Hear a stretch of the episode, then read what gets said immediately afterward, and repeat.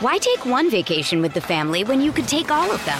With Royal Caribbean, you don't just go to the beach. You visit a private island and race down the tallest water slide in North America.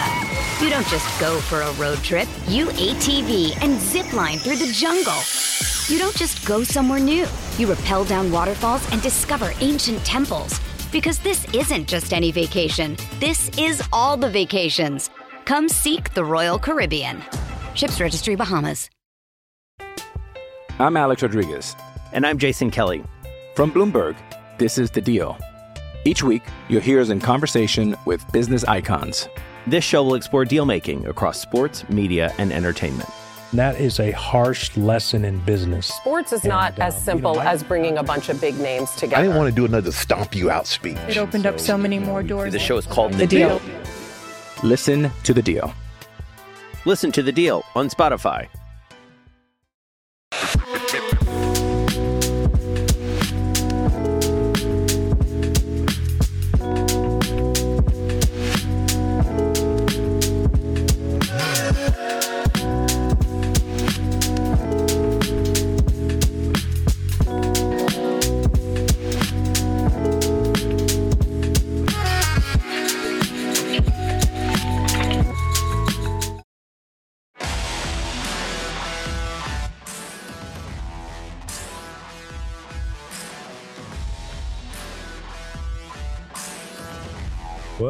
Are just 17, seven, just under 17 hours away from the NBA trade deadline.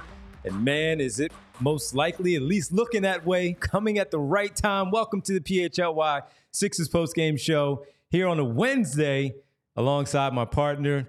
And we're trying to figure everything out together. We're trying to break it all down, trying to see what's going on, and trying to trying to piece it all together. And I think we know, but we need to talk about it for uh, this time here tonight. Derek Bodner, I'm Devon Givens. Kyle Neubeck live from South Philly in just a bit, following his post game uh, duties down at the arena. Bree producing all of you, and we know you are all ready to jump to two o'clock tomorrow for our trade deadline special, live from the Chicken or the Egg in Marlton, New Jersey. We'll be with you from two to four tomorrow, and we all know where you're all looking when that's the trade. But we'll get there. We will get there. Derek, while we were both in the arena with Kyle, first half struggle shooting, but they were hanging in there. The defense was doing enough where Golden State was also struggling. And the Sixers had more field goals in the first half. Golden State had more made three pointers, yet they were still trailing by only three at the break. And as I was leaving, I ran into a couple of really good f- friends. They're like my family. And they said, This is the part right here where we always find out. With no Joel Embiid, it's the third quarter. Yeah. And Derek, by the time I got to the car yeah. and you called me and said, Are we leaving now? Yes. They were already down by double digits. Oh, yeah. That was rough. No, there was a Sixers employee, not like a front office executive or anything like that, just a Sixers employee. I'll leave it at that. Who asked me at- at halftime, "Do you think they're going to pull it out?" I said, "Not a chance. Not a chance." First of all, there's not enough people to score on the Sixers, Yep. and Steph is just going to get it going. And Steph didn't really have like an incredible game. It was more like Andrew Wiggins there in the third quarter. Yep. But you just, even though the Warriors are a shell of their dynasty self, even though they've really struggled here at times, you just have more people on that side of the court who you trust. And man, watching this Sixers offense right now, even when, look, even when they were playing well in the first half, a lot of that came down to their defensive effort. A lot of that came down to the Warriors missing shots. A bit of a shout out to Jaden Springer, who again had another real nice defensive performance, especially in the first half. Their offense is always painful to watch. Every second since Joel Embiid got injured, it's been painful to watch. It was painful to watch all night, especially in the second half. And when you have Tyrese Maxey, who, to be fair, didn't really look like himself tonight, he looked like he was still under the weather in terms of the illness. Like Tobias the, the previous game, I'm not sure Tyrese would have played this if they had a normal roster right now, but they needed him, so he came out and he tried. But even beyond that, there's just so little help. Like there was a, the one time it felt like Tyrese Maxey had like a clean look was he had a drive in the third quarter because he had a closeout to attack. And look, there's going to be a lot of debate. Is Ty because it feels like every time Tyrese struggles, we have this debate. Mhm. Is he a lead guard? Like, do they need a, a point guard to take his place, move him off ball? Tyrese just needs some people alongside of him that are going to generate a little bit of space, have a little bit of gravity. That might be gravity as big to play a dribble handoff game with. That might be gravity as a roll man, you know, cutting hard to the basket. That might be gravity as a secondary ball handler, or maybe somebody who has gravity coming off of a screen like Bogdanovich. There's nobody on the court with any kind of gravity right now.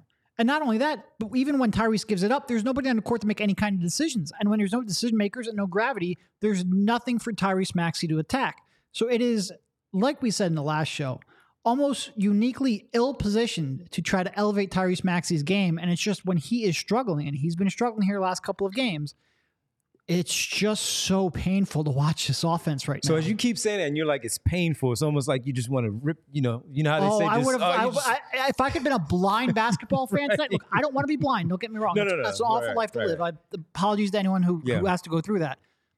Look, if I could like tape, this? if I could have taped over my eyes for this game, it might have been easier. Yeah, what's and the, I'm not even sure my analysis would have suffered because, quite frankly, most people who probably watch this show think that I'm. You can hear it from the crowd. Yeah, absolutely. You can hear it from the crowd. But I, I wanted to ask you this because you said it's just so painful to watch. The Tyrese Maxey part, we're going to dive into that even more because it is tough. And as Jay says here, Jay of the Jungle, it's brutal. It is really brutal to watch. But I, I want to ask you this. Outside of the Maxey piece, what's the toughest to pay attention to? Because as many of our, our viewers and our, our, our friends here in the chat, we all we watch it and we look at other things out there on the floor. What's the toughest for you to to really focus on, try to see, and know that man, this is not 76. Understanding that Embiid is out, but we've also seen in the past while they struggled this season without Embiid, we've seen where they played well in the past. And they have somebody, seemingly, Tyrese Maxey, as we talk about, a guy that we feel can carry him a little bit to, to pick up a few games. But what's the what's the roughest part of watching them struggle the way that they are right now? Is it something really specific? Is it the ball movement? Is the fact that they cannot uh, get by a defender one on one when you talk about the others outside of Maxey? Yeah, that's that's a tough question because there's so much. There's so much that's aggravating right now. Um, I'm the toughest is is just like the decision making in terms of trying to attack off the dribble, like Jaden Springer trying to go iso ball, settling for a pull up jumper. Kelly Oubre ending up with 13 points on 15 shot attempts and zero field goal attempts, just driving into the paint with no real game plan. It's just there are so many players on his team who, at their best, are finishers. And the moment they try to, we've, I mean, we saw this even earlier in the season when Embiid would miss time or when Max, Max just started missing time. Mm-hmm. But anytime somebody was out of lineup, it always felt like they had just enough to get by. And the moment you removed one cog, everybody was playing outside of their comfort zone. And there's just everyone honest. And even when we bring back, you know, Batum and Melton, everyone on this team is a finisher. There's nobody else outside of Tyrese Maxey who can initiate in any real way. And it's just when they try to, like I mentioned, with Springer, who's going isolation, with Oubre, who's been coming off of DHOs and isolations for the past two weeks and struggling the entire time. All of that is just really, and none of them have any idea how to create an open look for anybody else. It's very, very frustrating. I just saw in the comments where uh, someone just said that Embiid covers up everything. Right there, it was. Uh, um, I hear you, but uh, Embiid covered up everything, and we often talk about what he did out there on the floor and the fact that he anchors the defense on the back end. Teams pull him away from the basket because he's such a good rim protector, even when it seems like he's not really giving enough effort on the defensive end. He can clean up a lot of mistakes and get those blocks, alter shots that will lead to some defensive rebounds, get out in the, in the open floor, get in the offensive uh, situation going the other way. Certainly on the offensive end. When we look at what they do, where all of it really funnels through him and Tyrese Maxey because of the dribble handoff work that they have out there on the perimeter, as you just said, there's so many finishers and not a, not, not a lot of shot creators. Now, look, we talked about it before where you need some more high IQ guys on the floor. That is Nicholas Batum, certainly DeAnthony Melton out there with his extra ball handling, Marcus Morris being out. Say what you want. You know, it's, it's an extra piece when we're just talking about the depth of this basketball team and their roster. There's so many issues right now that we see. And again, Embiid covers up so much on the offensive end. So when we look at him and we talk about him being the most valuable player, before this injury, we were talking about a lot how the personnel was good enough, where you didn't need to make that splash move, which is a blockbuster that's going to headline any trade that are made by now and three o'clock on on Thursday.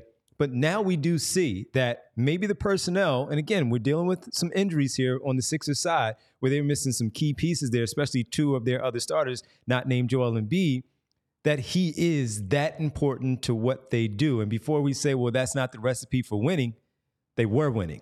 They were 29 and 13 at one point while he was still on the floor. They are now 30 and 20 on the season. They have dropped to the fifth seed in the Eastern Conference. And as our listener said and shared, shared in the chat, he covered up so much for this basketball team. So while it may not be pleasing to the eyes with how they operate, where the ball sticks with him, but you saw the assist numbers were up for the entire team. The cutting made more sense where there were a lot more backdoor situations there for the basketball team. They were finishing at the rim. They were getting better looks on the perimeter because of the attention that he draws. Now, you look at it the other way, where we still look at Tyrese Max and we all believe and know that he is more than deserving of this all star nod, that he is going to represent this team next week in Indianapolis, next week in, in Indianapolis. So deserving of it. But right now, since the Brooklyn game to the game on Monday and tonight, we have seen him struggle against the length, the extra bodies that are coming at him, the different defenses that they are throwing, blitzing him. We were sitting there in the first half, and the Sixers were coming our way offensively. And there was one play when Maxey got, I think he was at this point 0 for 4. No. And it was the left side of the floor, Derek, from where we are. So the left side for, for where we're sitting, facing the court. And as soon as he got that ball on the left wing, they just sprinted at him yeah. to, to get the basketball out of his hands. He didn't turn it over, but again, their objective was number one, this is their best basketball player. You can see he's frustrated because he's pressing because he can't get his shot to fall on the interior. He can't get anything to fall from the perimeter with the length that they have on him. And now they're like, cool, we'll just live with whatever else is happening. So if Patrick Beverley, you want to drop to the basket and get a scoop shot and, and get it going, or Jaden Springer spin move on Steph Curry and finish at the rim, which is cool because it, it, it, he made it. They're gonna live with that because you oh, know yeah. why too, Derek? Because they are at that point one for eleven from the three point line. So hey, we'll take those twos from you guys while we hit a couple of more threes than you on the other end. And then you can't get anything else going. Your star player is visibly visibly frustrated, and it's it's tough right now to watch it. So yes, it's obviously a, a, astute observation that Joel Embiid covered up so many mistakes for this basketball team. And the trade deadline, we'll get to it. And of course, we have our special tomorrow.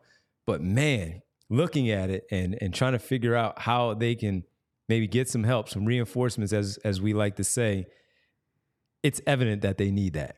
I mean, he just like he, not only does he cover up, but he puts everyone in their natural role. Like he creates space. So Kelly's limited to just catch and shoot threes, not trying to shoot threes off of screens or off of you know pick and rolls or what have you. I mentioned it before the season last year. Kelly Oubre shot 37% on catch and shoot open threes, 27% when when guarded, something of that ilk. He opens up cutting lanes. He opens up space for Maxey off of DHO. So Maxey's not self creating every look that he has. He just creates everything. It's like, you know, when you're out and you miss first couple of months and I've got to step up and sort of like be the host, that's not my natural role. it's not that I can succeed in this role, but at least I have a prayer. Right now, the Sixers and their role players, they don't have a prayer because they're all stepped outside of their role. And it is something where you would like to have, and this is something we talked about even when they were winning, even when Embiid was healthy you just like to have one more creator, even if it's not a primary creator, even if it's not somebody like a primary perimeter creator that forces Max out of his role, just another option so that when Embiid has a matchup that's tough, or maybe he has a, a game where he's struggling, or Maxey has a matchup that he can't exploit like he normally can, you have an option to go to. Because when they don't have a third option, you rely so heavily on those two. And it worked for a lot of the season. We didn't know for sure if it would work in the playoffs when the level of competition ramps up. But when you remove that MVP from the equation, all of a sudden everybody's struggling. And there's just, you brought it up, But when teams get the ball out of Tyrese Maxey's hand, there's not one player on the Sixers right now that they're really worried about taking advantage of that. And when you can sell out that aggressively and that consistently, you just need somebody who's capable of stepping up. And not only do the Sixers not have anyone who has stepped up outside of Tobias Harris, who does it once every four games, they don't have anyone who's really capable of stepping up. And it's just a very, very tough watch. It really is. And look, we will say this too. The illnesses has been the illness has uh, been Of running course. through that locker I don't room. I don't think Tyrese Maxey was himself today. No, he not was just not. just because of the defensive pressure, but because he didn't look like himself physically. Tobias last game did not look like himself either during the game or after the game. That's absolutely a factor. And it colors a little bit of what we are saying, but only a little bit. They Yeah. also don't necessarily have the talent to do it either. Yeah, and look, we just wanted to make sure we presented that. We're not giving them the- any excuse. We're just pointing out a fact that the illness is running through that locker room, running through the bus, the plane, all of that stuff when they were on that road trip. And they haven't gotten away from it. Tyrese Maxey dealing with it right now, and Tobias Harris still overcoming the flu, whatever it was that he had.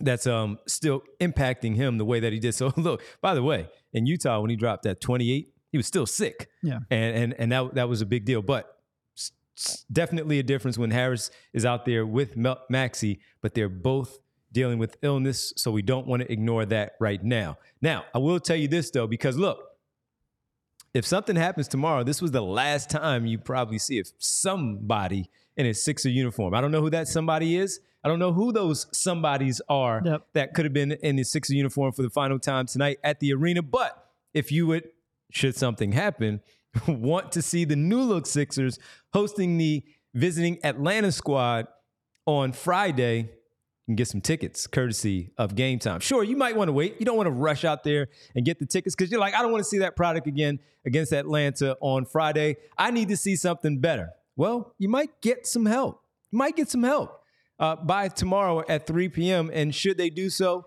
last minute tickets, not a problem for our friends at Game Time. Buying tickets to your favorite events, they shouldn't be stressful at all. Game Time is a fast and easy way to buy tickets for all sports, music, comedy and theater near you. There's a big concert coming up in the summer that I know a lot of people are going to want to get to. With killer deals and last minute tickets, you can go to Game Time and their best price guarantee. You can stop stressing over the tickets and start getting hyped for all the fun that you'll have. Some of the things that Game Times has on the app. The, the experience is fantastic. Images of the seat views. You don't want to be obstructed with your view, right? You want to be able to see it. Maybe you want to sit on the on the front row. Baseline, sideline, whatever it is, Game Time has the deals for you. Flash deals, last minute tickets, easy to find and buy tickets for every kind of event in your area. Lowest price guarantee, event cancellation protection, job loss protection, etc. Get the images of your seat once again. It's the fastest growing ticket app in the country for a reason. Just go to your phone, get the image of your seat before you buy so you know exactly what to expect while you arrive. Buy tickets in a matter of seconds, just two taps and you're all set. Tickets are sent directly to your phone, so you never have to dig through your email. Maybe you want to get your loved one for Valentine's Day coming up next week.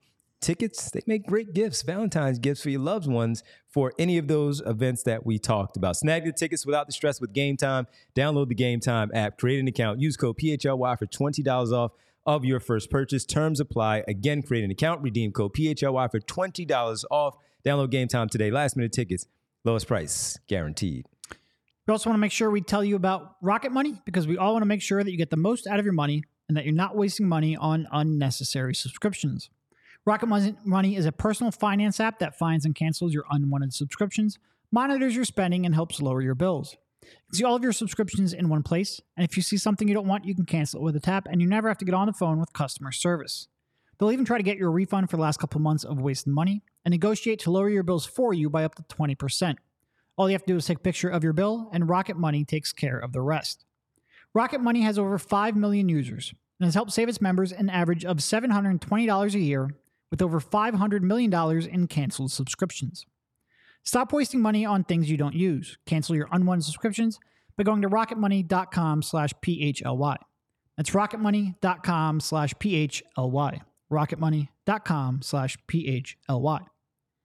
So we want to tell you once again about Thursday at two o'clock tomorrow, Tomorrow. two to four. The chicken or the egg in Marlton, New Jersey, a big time blowout trade deadline special, two to four. Derek Bodner, Kyle Neubeck, Rich Hoffman will be with us. A four man team. We're going to field a good team. Yeah. Bree, we make five. We're going to be You all set. You can be there in, in person and hassle the Hoff.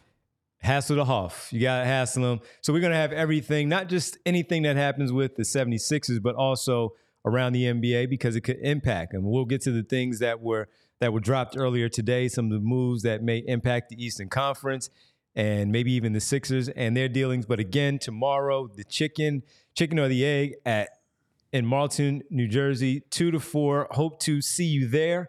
We'll have some wings together. We'll talk a lot of stuff. We'll, we'll get into what's going on around the league, what's going on around this team. How can they fix this whole thing? And if something does not happen, boy, it's going to be rough for because Daryl Morey's already getting it in the chat now. Yeah. If he doesn't do anything tomorrow, he, it's going to be rough. So we'll do that with you for two hours tomorrow. We're going to have a special, and I look forward to hanging out with the guys and Bree as we uh, put together our our five five person group. And we can field a better team right now than Sixers, huh? Uh, at least we got a starting five, man. We're all healthy. We're we all do have a available. starting five. We do have a starting five, so we'll talk to you about that. How about this? Let's get to a positive. First of all, the Sixers fall 127, 104, 30 and 20 now, folks. Again, they've lost now seven of their last eight games. Embiid has been out for the last few. As we know, the last Golden State game, ironically enough, on the road, that's the last game that he played. And as a result, they are now 10 games over 500. They are fifth in the Eastern Conference right now. They had posted, who did they post? Six players in double figures tonight. No one over 17. And my man Rick, go get him, Rick. Ricky Council, 17 points to lead the Sixers in scoring, four for seven in his 10 minutes of run. And look, man, he got to the free throw line, knocked down, you know, eight free, eight, all In of his free garbage throws time, yeah. In garbage time, by the way. Pat Beverley at 13. Kenyon Martin Jr. showcasing to stay, or maybe another team to come get him and, and get him off the bench. He had 15, 6 to 10 from the floor, 13 for Harris, 12 for Maxey, 5 for 14 from the field, 11 for Kelly Oubre, 5 for 15 from the floor, 1 of 4 from three point line. Jaden Springer got the start. He finished with eight points, three for nine, 0 for three from beyond. But it was really about the defense, and he started off really well against Steph Curry. But uh, just six players in double figures. They turned the ball over 14 times tonight, so it wasn't all that bad. But when you're down bad, the way that they are in terms of personnel, you got to protect the basketball a little bit more. And in the third quarter, again, things really got out of hand. They lost that quarter by 20, giving up 43 points to the Warriors. A lot of that, Andrew Wiggins, as you talked about, Jonathan Kuminga early looking looking really good as uh, he finished with 18 21 for Wiggins to have a game high tonight. This, you know, this this was uh, the third quarter again continues to be their problem without Embiid. Before it was this is a bonus with Embiid where we can sit in the fourth. Now it's the game is over at the end of the third. Yeah. It sucked. It did. Yeah. No, look, I mean, there's there's again, I mentioned it at halftime. It just felt like whatever was happening that was short term, they were gonna run into a wall offensively, and I didn't trust that they were gonna stop the Warriors. I didn't necessarily see, like you mentioned, Wiggins and Kuminga being the driving force to get that. Um, but they they got hit on the offensive glass. They turned the ball over. Their defense was atrocious. I thought they got backdoor cut a lot. Um, they couldn't make a shot. They ended up with eight threes on the night, and quite frankly, a bunch of those came in, in garbage time. I think they had five for most of the game uh, towards the end of the fourth quarter. You don't win an NBA game when you have five threes made in meaningful play. Uh, they have been shooting like sub 20% pretty much since Embiid from three, pretty much since Embiid left the lineup. They can't generate threes. They can't make threes when they get them. Um, all of their shots seem like they're either mid ranges or contested floaters. That's not going to win in 2024. It is, I, I don't know how many different ways to say it. It's a really tough watch right now. Uh, everyone in the starting lineup frustrated me tonight. And Springer, maybe the least so, because at least he gave you dogged one on one defense Yeah. and got through screens. And he had his moments of frustration offensively for sure, but he at least gave you value on that end. Nobody was really good, though. And even with his frustrations on the offensive end, Derek, like you just said, he dogged effort. It wasn't just on the defensive end. He was trying on the Oh, offensive yeah, end to do something because yeah. they couldn't. And even so, he goes three for nine, and you're like, so what? Just because they needed whatever he whatever he was shooting, even the three pointers. Because you mentioned the three pointers, I wrote it here. Maxey made his first three pointer at the 220 mark in the second quarter. That made them two for 12 Yeah. from three point range, and I think Yeah. they finished like two for 15 in the first half. Yeah. So to your point, they couldn't generate anything from Nope. beyond. While Golden State wasn't bur- burning up the nets in the first half, they at least had a few more made three pointers and a three point lead. And as as Derek mentioned, there was a an opportunity for them to go off just because they have much better players opposite the Sixers tonight to Yep. go off and beat Philadelphia by 20 in that third quarter. Yeah. Yeah. I, I, truthfully like I was looking at it today and I think the Sixers probably only need to find a way to win like 14 games the rest of the season to Yeah. make sure they keep a top six game, top six seed. And and look, the six seed, that's the focus. Yeah. You try to stay in the top six. if so if Embiid comes back, let's say late March, he might play realistically like five to eight of those games.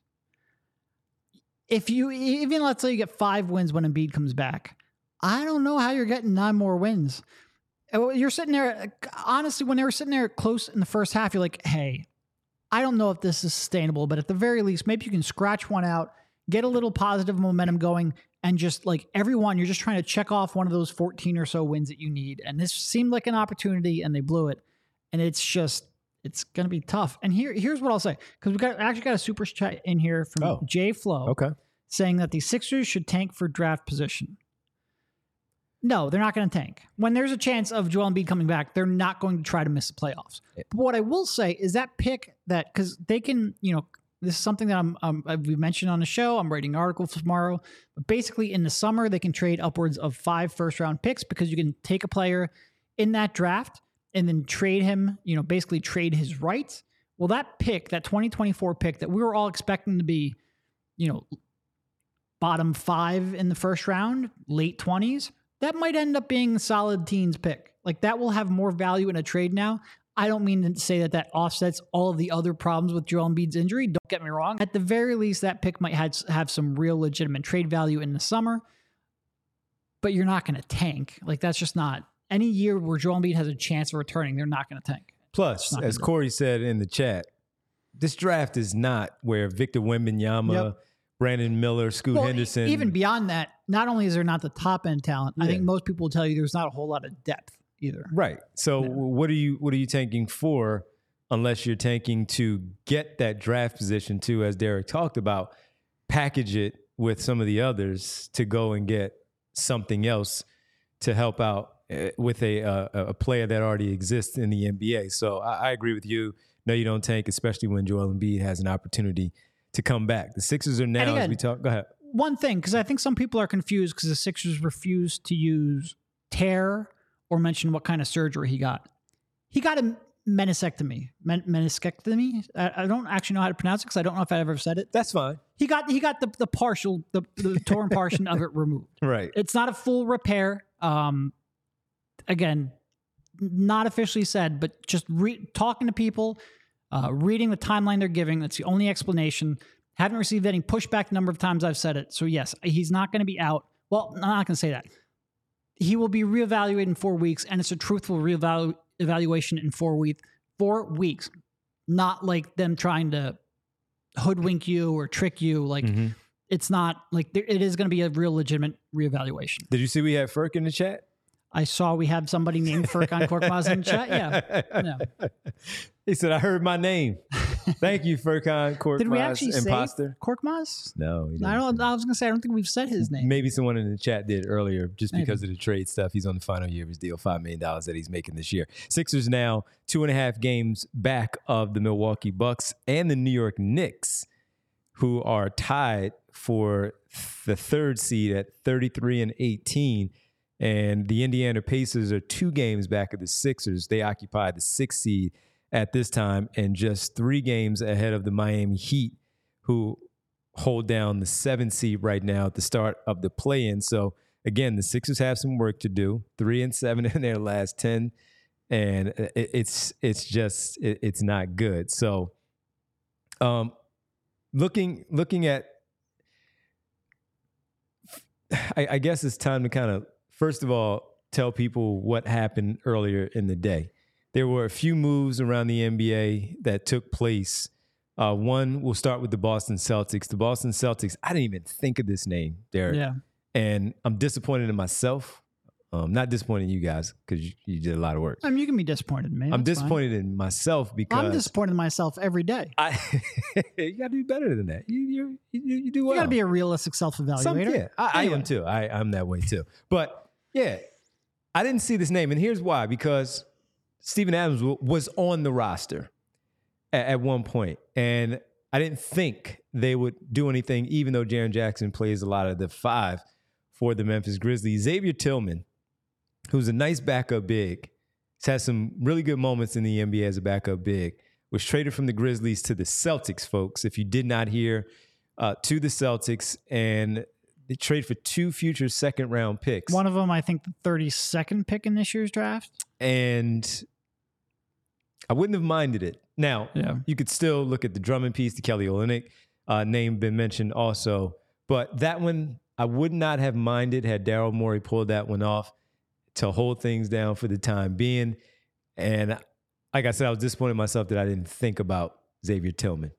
Yeah. A- And like, I think part of the thing is he's not a shooter. So there's no chance of playing Right. him alongside of Embiid. But then again, it only cost second round picks. But also, then again, the pick that they gave up was worth, like, I- like I said, I think Late one of them is a 32nd pick. So the Sixers, I'm not sure they necessarily could have competed without giving up a first. You're not giving up a first for a backup center. I think that's going to be a good fit with the Celtics. Like, I think he can switch, which again, when you take Porzingis out, they have a lot of other players on the perimeter, one through four, who can switch. Just another guy you can throw in here. Yep. I think that'll be a good get for him. And they needed some depth as injury insurance as well. I think it's a good move. We do have Kyle checking in here from the Wells Fargo Center, who I'm not sure if he watched very much of that game. And even if you did, what really can you say? But how you doing, Kyle? Why take one vacation with the family when you could take all of them? With Royal Caribbean, you don't just go to the beach. You visit a private island and race down the tallest water slide in North America. You don't just go for a road trip. You ATV and zip line through the jungle. You don't just go somewhere new. You rappel down waterfalls and discover ancient temples. Because this isn't just any vacation. This is all the vacations.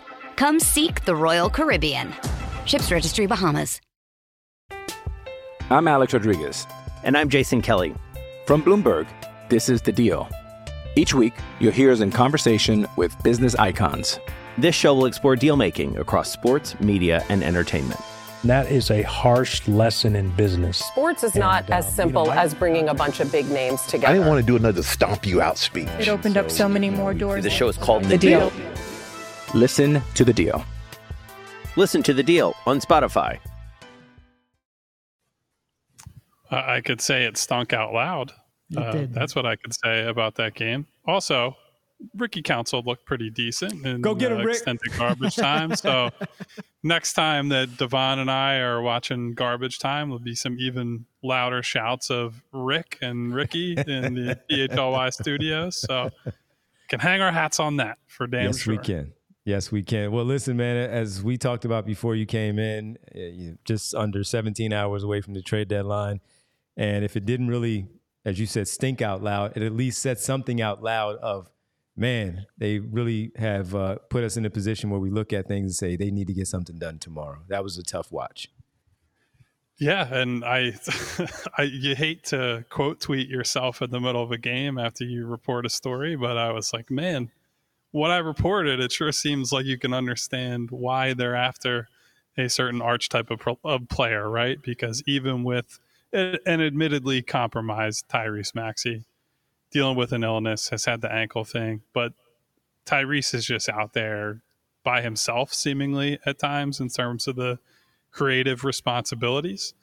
And the word that I have heard, you know, I put a couple specific names on it earlier, but they have been after combo guards, right? And they want guys who can take some of the responsibility off of Tyrese, but also play off of him, right? Like that's the ideal scenario. You don't want a true point guard, but you also don't want just a, a strict off ball shooting guard, any of that. And I just, every offensive possession is a slog for this group right now. If they can't score in transition it becomes really difficult for them to score, period.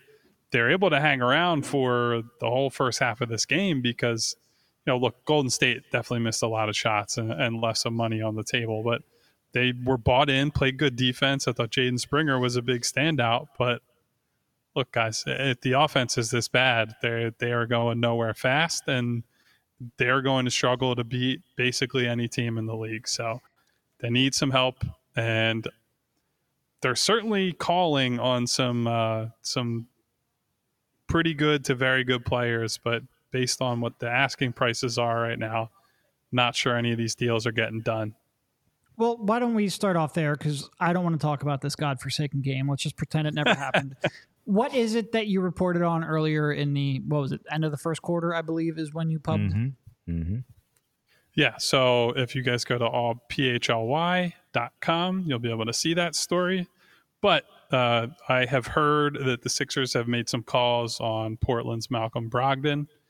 Obviously fits that archetype I was just talking about. Is a guy who can be a quote unquote floor general. I think uh, it's situation where when Tyrese would hit the bench, he'd be the guy with the ball in his hands setting up the offense. But alongside Tyrese, he's got some versatility, good catch and shoot, good off ball player, has certainly had some great seasons the last two years, his two best outside shooting seasons ever last year and this year on decent, not great, but decent volume. I believe, you know, four or five threes a game.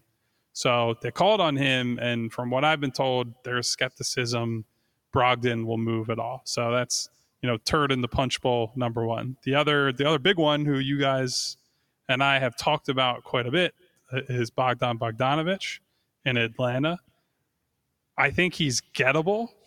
I think the Sixers are interested in him. But when I say he's gettable, I think that means you're paying a big premium to get him, like multiple first round picks.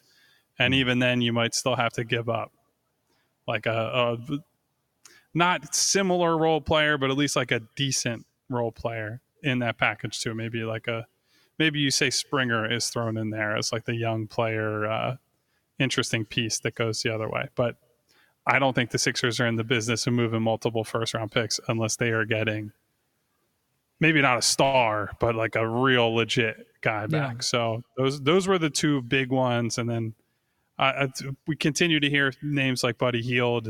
I think Indiana's asking price is too high right now, but that's one that I could see. Indiana's saying they want a first right now. The Sixers are not giving them a first maybe by three o'clock tomorrow they meet in the middle and, and, buddy comes to philly and then the last piece which i know jake fisher among other reporters have talked about quite a bit uh, they're going after big men right? they have Olynyk and drummond are the ones that i know for sure uh, my understanding is they've gone after several other guys too i can't put specific names to that that i could report publicly yet but they are absolutely in the market for a big. If they do not address that tomorrow, my suspicion is they will go buyout hunting at some point. And, and as you say that, it, it's clear that as we've talked about since the Embiid news, what are they going to do? Should they keep pushing forward to try to maintain that they're going to push for a, a, top six remaining there in the Eastern Conference? And certainly, if Embiid is able to come back, still of the belief that they can maybe do something and make some noise in the Eastern Conference. Based on your, your story and the, the names that they are looking at potentially, that means that they are still pushing forward with the belief that they can possibly make some noise to still going forward. Yeah, look, I think they look at it as when the team has been whole, they've been great and they have not been even close to whole, right? Like even set aside can't set aside Joel Embiid, but if you set aside Joel Embiid, they're missing valuable guys in their rotation. And I will also add this. I meant to include this in my story because I know I feel like Derek asked me the what's going on with De'Anthony Melton after every single game. That's one of our post game rituals at this point. I know Nick Nurse said that the hope might be, hey, you get him in for a couple games, maybe three games before the break.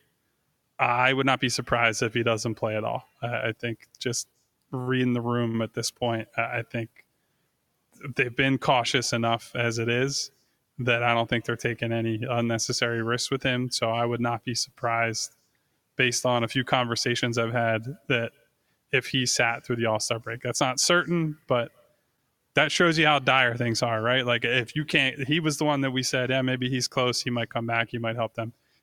So they might be without him for another, what is it, five games, six games, whatever yeah. it is. And this is not a team that can afford to have basically anybody missing right now.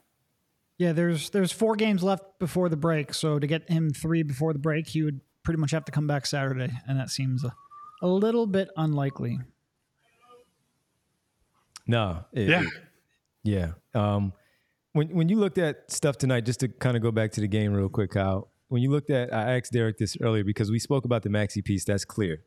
Illness. He's struggling in general. They're throwing different defenses at him, and he, they have to figure that part out maybe with some some reinforcements. But what has bothered you the most about their offense, excluding Maxey, that really stands out to you? We had a comment earlier from a, a, viewer who mentioned how Embiid cleaned up so much of their mess, and we really see it now. Uh, but something that really stands out to you outside of Maxey that really f- has has you scratching your head as you watch the offense. Well, look, I think you can see how they've re-engineered the offense around Joel, where without Joel, you're then asking guys like Paul Reed and Mo Bamba to serve as hubs more than they should. Like a lot of the uptick in playmaking slash just in the assist numbers for Joel is that it's a different system, right? It's guys cutting off of the big at the elbow, and frankly, Bamba and Reed's Reeds like R E A D S Reeds yeah. are, are are not quick enough to be able to take advantage of of the cutters and what have you. And you know, I know we've gotten pushback on you know criticizing Kelly Oubre lately. awful, but he's been awful. And I will say, as much as you know, we came in negative on him to start the year, and then gave him his just due. I do think he's a symptom of the problem rather than like, oh, Kelly is causing all these problems, right? Like when Kelly is in a specialist role, he's been pretty good. When Kelly has been given lots of responsibility, you've seen the guy who put up 20 points a game on bad efficiency and the team was very bad around him. And like that's the the Kelly Oubre problem. The the more you ask him to do the more trouble you're going to get yourself in. I think you've seen that with you know he didn't play tonight but somebody like Marcus Morris right? Like Marcus Morris when Joel Embiid's on the floor and he can be a spot up shooter or a guy who just one dribble attack the closeout pull up mid range he's a pretty good player. He's adding some value to the team on offense. When Marcus Morris is trying to do one-legged Dirk fadeaways and take fadeaway long twos, and you know they run the offense through him, that's a problem. And so everybody having to step up one or two roles above probably where they should be is a huge problem. And Tobias talked a little bit in the locker room. Like they, he said, we have to find our new normal, right? Like the, we have to figure out what is our identity, what works for us. We, this is not the Joel show for a little bit. This is not a team built around his defensive talents and his ability to shoot them out of bad possessions and play make off the elbow. So uh, it's just there are a whole lot of things. I feel like this is Festivus right now, Devon. I'm just uh, got all these problems with you people, and I'm going to let you know there's That's a right. whole lot wrong. Yeah, uh, final one for me. Um, the, we were talking about right as you came on. I don't know if you heard Celtics getting Xavier Tillman. Again, not the greatest big man or anything, but he's a big man. He can give you some minutes. He can rebound. Not necessarily a greatest scorer. Celtics just doing something good to help out with their depth and someone who has playoff experience. They're not going to ask too much of him. What did you, what did you make of that move from the Celtics? I like it. I mean, look, Xavier Tillman, if you're asking him to be one of the most important guys on your team, as he was this season in Memphis, you're gonna run into some problems there, right? Like that's not that's not where you want to be. But Xavier Tillman as like your eighth or ninth man, your third big with mm-hmm. it's basically just protection against Porzingis having to take games off, Al Horford being older, needing to manage his minutes and I think he's a, a good, savvy defensive player that give you some versatility there, different matchups, and he's had some success against maybe not the Embiids of the world, but the the thinner, more athletic bigs. I'd say. Like I know he's had some good performances against uh, Anthony Davis, for example, is a guy that he's had some success against on defense. So the rich getting richer to some extent. I don't want to overstate the impact it's going to have. There, that team is still going to live and die on their top six, and they right now, as it stands, they have the best top six in basketball. But there's not a whole lot for them to do, right? Like they've been. I don't want to call them a juggernaut. I wouldn't put them quite at that level, but they've been a great yeah. team, great regular season team. They have an elite top six, and if you can get a little bit better, you might as well do it. And I think honestly, my big takeaway is that Brad Stevens has done a hell of a job since moving to the front yes. office. Like it's not a transition that everyone slash many people can make, and the fact that he's been able to do it this seamlessly, granted with a lot of you know assets and what have you at his disposal, I think he's done a great job to look at it pretty plainly and like gave up a fan favorite and Marcus Smart and still made the team better and is now still trimming around the edges. So, you know, all credit to him as much as it makes the the blood boil for every Philadelphian. Last one from me, Kyle. Ties into a super chat we got, which uh, Devon and I will discuss in a second. Over under 0.5 first round picks traded by the Sixers in the next 24 hours. It's a good one because you know, I, I, think if the right deal presented itself, they're not opposed to it. And I, I do. I didn't hear this personally, but I did see Jake Fisher saying they're trying to move potentially some late swap, later year swaps for more immediate firsts, and so they could come up with extra picks that they don't have now. Maybe move those. I would guess under though. I would say if moves are made tomorrow more than likely it's second round picks plus expiring deals. That I think the the smart money is on that. Uh, the writing is on the wall that based on what we heard from Nick Nurse pregame saying hey, it doesn't seem like there's going to be a big deadline overall like for the league based on what we've heard about the Bulls, the Hawks, those kind of fringe playoff teams that they're not really aggressively selling from what we can tell. I just I don't wild, see. But anyway, it is wild, and that's a symptom of crappy ownership, crappy management, whatever. But based on all the tea leaves, I just think that all signs point to they're not going to overpay. They're not going to, you know, maybe if Dejounte Murray, it was just like one first in a crappy contract, but the Hawks are still holding the line there. So I think it's second round picks, and we'll see what they get. But stay tuned, everybody. We will have a, a, live show to sort through all that tomorrow. Two hours worth. Come hang out with Kyle at Chicken or the Egg in Marlton, New Jersey. Just me? You guys are abandoning me? Oh shit! I didn't know that. Oh, Rich, I mean, Rich will be we, there. We've yeah, we've brought it up a couple times on the show, so we want to make sure that to mention that Kyle will be there too. Kyle will be See there. See you tomorrow, buddy. The Chicken or the Egg, Marlton, New Jersey, two o'clock, two to four hour Trade deadline special, and we hope to see you all there. Allphly.com is where you can find on Kyle's story that he dropped during the game about the Sixers, in- inquiring about some uh, some help for Tyrese Maxey there on the floor. Kyle, go get some rest, man. We got two hours tomorrow. Got to bang that out. Get home safe, boys. I will see you tomorrow afternoon. You too, man. Sounds Thanks. Good. Appreciate it. Again, allphly.com, not just for that story, but for his recap as well. Derek's going to have a story up tomorrow also uh, ahead of the trade deadline. So uh, make sure everybody goes to allphly.com. Mother's Day is around the corner. Find the perfect gift for the mom in your life with a stunning piece of jewelry from Blue Nile. From timeless pearls to dazzling gemstones, Blue Nile has something she'll adore. Need it fast? Most items can ship overnight. Plus, enjoy guaranteed free shipping and returns. Don't miss our special Mother's Day deals. Save big on the season's most beautiful trends. For a limited time, get up to 50% off by going to Bluenile.com. That's Bluenile.com. Another day is here, and you're ready for it. What to wear? Check. Breakfast, lunch, and dinner? Check.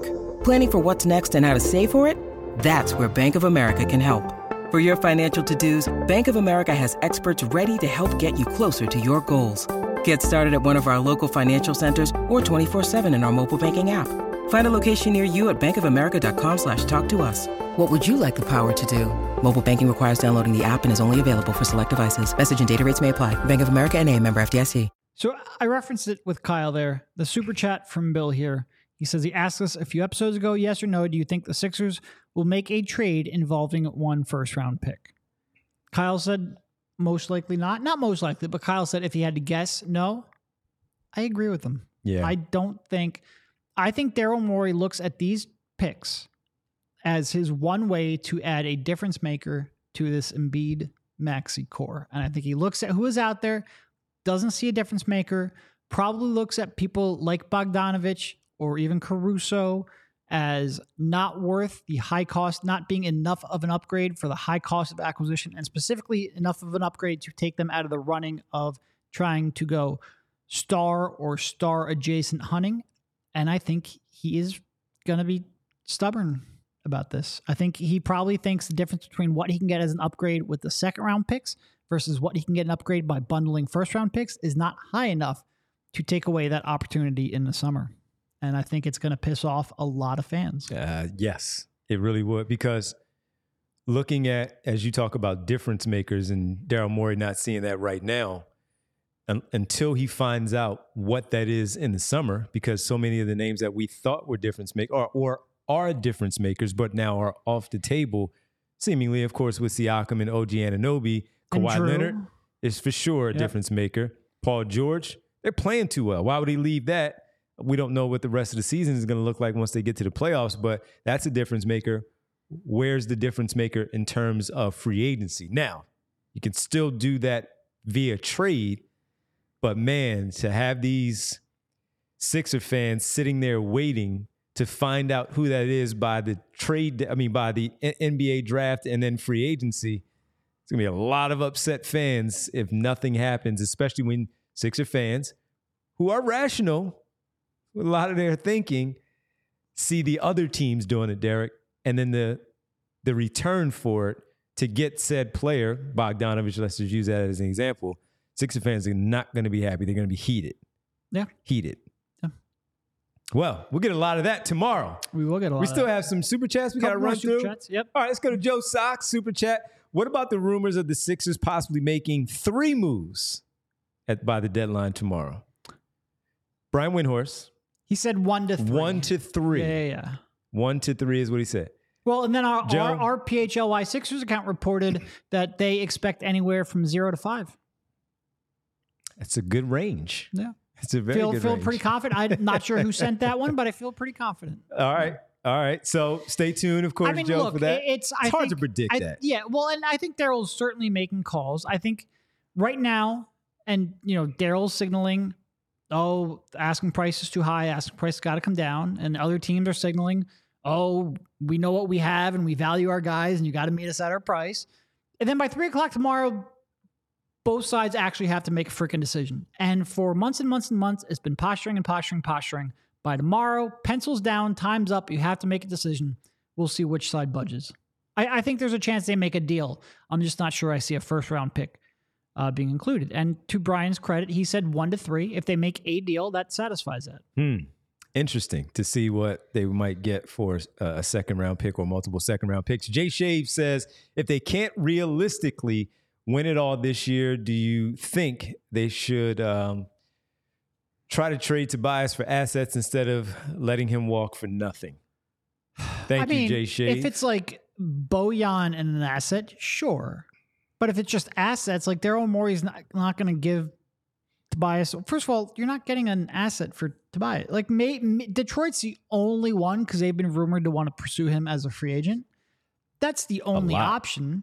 And I don't. I just. I can't imagine them giving up a high enough asset where Daryl would say like, "Eh, you know what? We were going to use him for the playoff run, but this is a good enough asset." I just don't think that's realistically likely in the cards. Um, and I don't think Daryl agrees that they can't realistically win this year. So I'd be surprised. All right, folks, we appreciate everybody hanging out with this Tough one again. It's been a tough go for the Sixers without Joel Embiid, the illness running through the locker room, Tyrese Maxey seeing some different defenses that really has them thinking out there on the floor a lot. And they have not resulted in in many wins since. They have lost seven of their last eight. They're 30 and 20. They're fifth in the Eastern Conference standings. They need to get things together. Not only are we looking at the trade deadline as something that they just simply need to help this roster, boy, as the guys talked about with the injuries and the illness, this this this All Star break cannot come at a better time for for this basketball team And for my mental sanity. and too. for Derek's mental Yeah. sanity as well. And he needs that. I do. He do, he does I need do. that It's to been be a sharp. long two weeks, man. It's been It, a it long has two been. weeks. It has. Look how it's just up here. Like, all right, yeah, they just adjust here, make some little things, some tweaks. Now it was like, boom, all the way down here, and that's where we are. I mean, legitimately, right before Joel Embiid got injured, Kyle was on this show saying if they went into the series against the Milwaukee Bucks, he didn't. He wasn't too worried about that series. Now all of a sudden we're like, they have one person who can dribble and he's sick and can barely play. Please send help. And neither side is wrong. And folks, that's why he was the MVP two years in a row, or would have been if he didn't get hurt. How about that? How about that? Well, we look forward to seeing you all tomorrow at the Chicken or the Egg, Marlton, New Jersey. Again, please, if you're able to, maybe you work from home, you get off early tomorrow, you want to start your weekend, and you want to come hang out with us. We're going to have some wings. We're going to have some drinks there. We're going to talk a lot of basketball. We have our five man team, our five person team uh, with us as Rich, Kyle, Derek, me, Bree We'll all be there to talk about the trade deadline, not just the Sixers, but whatever else happens around the Yep. association. So we hope to see you there. We'll have some wings. We'll see who can handle the hot wings and all that stuff. Make sure you just bring the tissues, right? Your nose starts running from the heat. You can take it, but you gotta wipe your nose. You're not. I'm not the only one that's been there. You guys have been there too. You gotta gotta wipe the nose sometimes when you have that really hot, hot, hot, hot wing. So we'll do that. We'll I'm wipe. a wuss, man. I am a complete wuss when it comes to hot food. No, you're not. No, you're not. All right. Uh, our guy, Al, two minute warning says, up, I'm trying to make it there tomorrow. What up, Al? We say that live tomorrow if Al's able to make it. Well, got to bring Al on the show. Say what up, Al, on the show. Al can just jump on camera and say what up. We'll give him a mic To everybody. We got two hours, man. We'll give a mic to everyone. Everybody, the boy I'm RJ, mostly kidding, I. Cannoli, I don't know. We'll see. Vic. I saw our, our, our good friend Barb is well, in we there. We got to make sure Jay Shave, Bill, and Joe Socks because of the super chats. What we up, Joe appreciate Socks? you all. There was another one too. Jay Flo. Appreciate you. we appreciate everybody. Oh yeah, Clizzy Moto. Who else we have in We here? got a couple more second round exit fan, which that that that name just cuts too deep. Please change that by the next one. Marty Bones, Ryan, Marty Bones, Alex, what up? Corey, Mateus, Nick, Tim, front running fan base, which again, not sure I love the name, but I appreciate you hopping Front on. running with Kansas City on Sunday. I tell you that. Brian Knight, Cannoli, What up, B? Jay the Jungle. Jay. We said Joe. Furkan Korkmaz. What up, Ferk? Was this the last time we see in a uniform, Ferk? Yeah. I don't know. We'll find out. if he gets his wish. Yeah. Furious, Kevin Schmick. Did the Phillies win? Not yet. Not coming yet. soon. But Spring there training. is a spring training trip. Go to allphly.com slash events. Check that one out. That's right. Uh, let's see. What else do we have? Who else do we have Uh, there? Remo, Gracie, Vic, Dan B. A couple more. I think that's all I have written down here. Appreciate each and every one of you. X Man. X Man is in there too. I see him in the chat. Which X Man, though? I don't know. Oh. It's a good question. Which Let X-Men? us know, X Man. Which one? Let us know tomorrow Which one on you're riding show. with we'll here? be with you for two hours. Whether you're with us live from the chicken or the egg, or you're watching at work or at home, we always appreciate it. Tonight, hanging out with us after a tough loss. We'll talk to you tomorrow, two o'clock. Thank you to Derek, Kyle, Bree, Ding. all of you. Make sure you like and bell. subscribe, and you get that where's notification. You hit the bell. Well, Al already has it there in the chat. Ding, as you said, they stole our bell. We can't find it. And we have to have an investigation in the PHLY's offices here because we can't find the bell. Vince, where's our bell? Let us know. We'll talk to you tomorrow, 2 o'clock, right here on the PHLY Sixers podcast trade deadline special. See you then. We all silly like the mayor.